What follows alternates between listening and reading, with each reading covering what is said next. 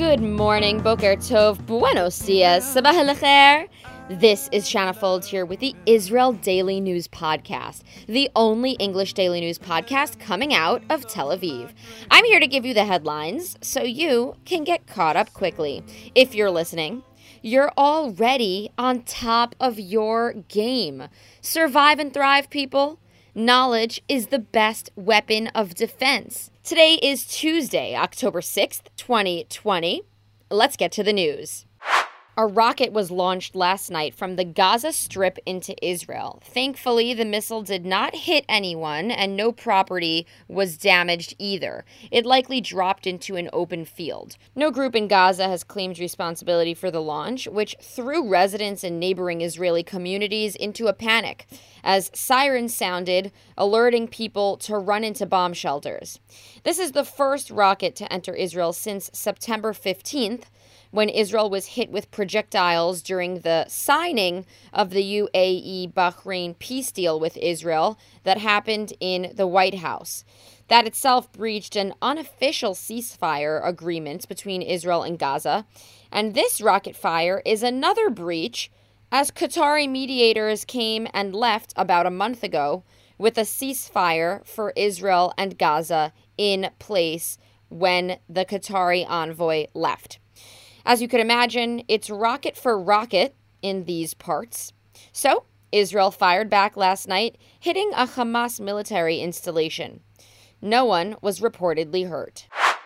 Chaos and pandemonium ensued last night in Jerusalem as police broke up a funeral that had too many people in attendance. The funeral procession was attended by hundreds of Orthodox people with the intention of marching up to the Mount of Olives, which is a holy place where hundreds of Jews are buried in Jerusalem.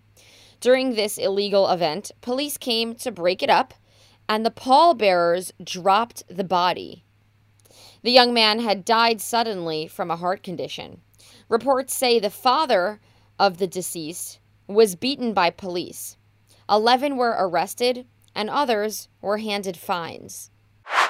Don't go out if you have COVID 19. That's the message the Southern District Attorney's Office is trying to send in a first ever indictment against someone who went out knowing he could spread the virus. 24 year old Yochai Haddad from a moshav near Beersheva has been indicted for spreading the coronavirus. On September 25th, his coronavirus test came back positive and he was mandated to enter a 14 day isolation. At about the 10 day mark, he asked his doctor if he could end his isolation to go to a party outside of the city. The doctor said no and told him to continue to isolate. Nevertheless, he left his phone at home, likely to avoid being traced, and traveled across cities to attend a party of around 20 people.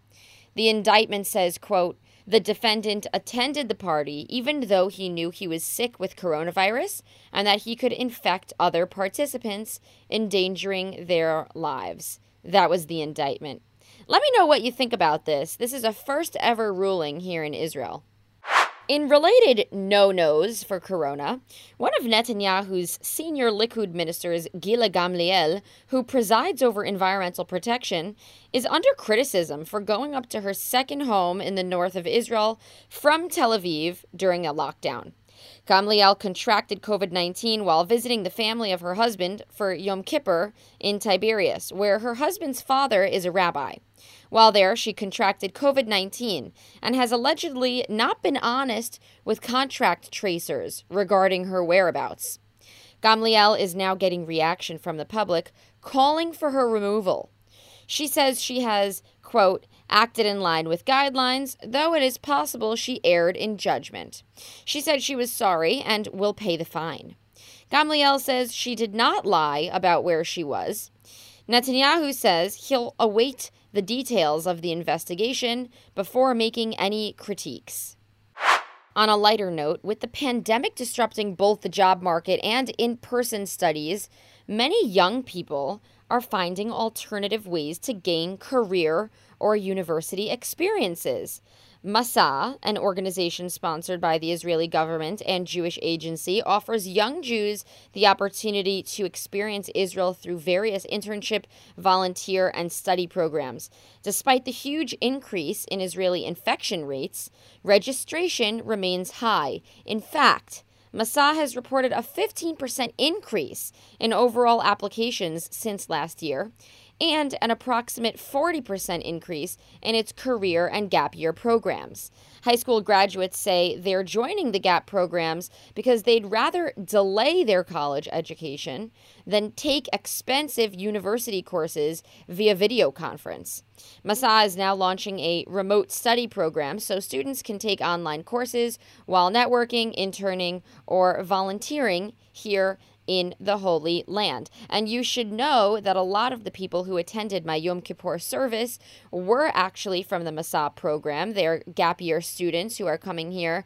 They're around 18 or 19 years old. I met a lot of these young people. They didn't know where to go for services, and they met me when they saw that we were doing this outdoor service for Yom Kippur.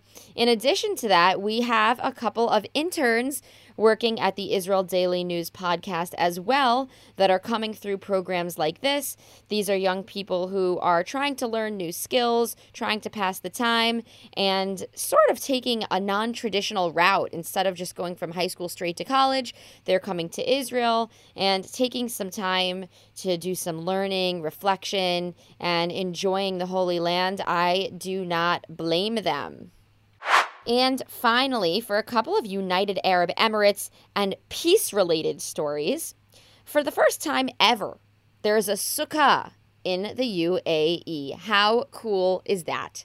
Dubai's tallest building, the Burj Khalifa, has a sukkah in front, warming the hearts of the city's small Jewish community. I'm sure there are a lot of people in the Emirates who don't know what it is, but for those who do, it is a sign of peace. And the building now has a kosher restaurant inside of it, which the Times of Israel describes as featuring upscale Mediterranean fare, sleek Asian decor, a wine list, and a view of Dubai's dancing fountains. The food is overseen by a rabbi, and the meat is now being slaughtered according to kashrut guidelines. Wow, that sounds really nice. Book me a reservation tonight. In one more coexistence story for you before I sign off, Israel's foreign minister, Gabi Ashkenazi, is set to meet Abdullah bin Zayed Al Nahyan in Berlin today. He's the foreign minister for Bahrain. The two leaders have spoken by phone, but never met in person. They plan to meet and talk, as well as take a walk through Berlin's Holocaust Museum together. Ah, how nice! If you don't know, Last month, the UAE, Israel, and Bahrain signed peace agreements in the White House. These are the third and fourth agreements for peace with Arab nations since Egypt came first in 1979 and Jordan came second in 1994. All right, well, that's it for today's news. Today is Tuesday, October 6th. We have a low of 22 degrees Celsius and a high of 31 degrees in this central city. That's 71 degrees Fahrenheit for the low, going up to 88 degrees. Thanks for getting caught up with me. Don't forget, subscribe to the Israel Daily News podcast on Spotify or Apple Podcasts or wherever you're hearing it from. I am everywhere. I'll send you off with The Broken Hearted by Aryeh Shalom. His music is described as neo Hasidic opera, and it deals with some traumatic life events. My rapper friend Rami, better known as Kosha Dillz, recommended this piece of work to me. He says it's a first of its kind since Orthodox Jewish music has never openly commented on issues like divorce or losing custody of your kids. These are just a couple of topics Shalom's work speaks to.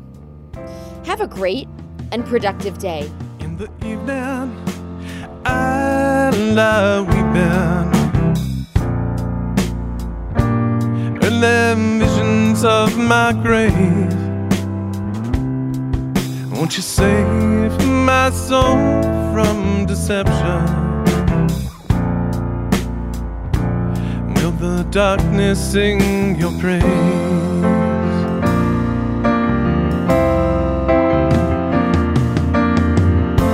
But I have seen tomorrow looks much better than today.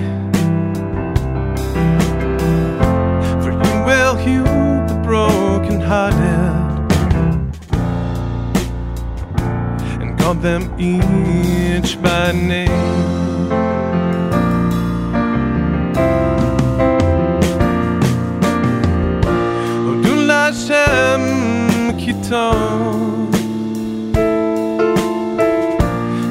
Olam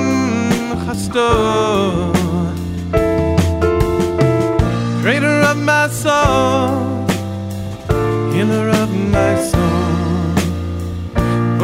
Hashem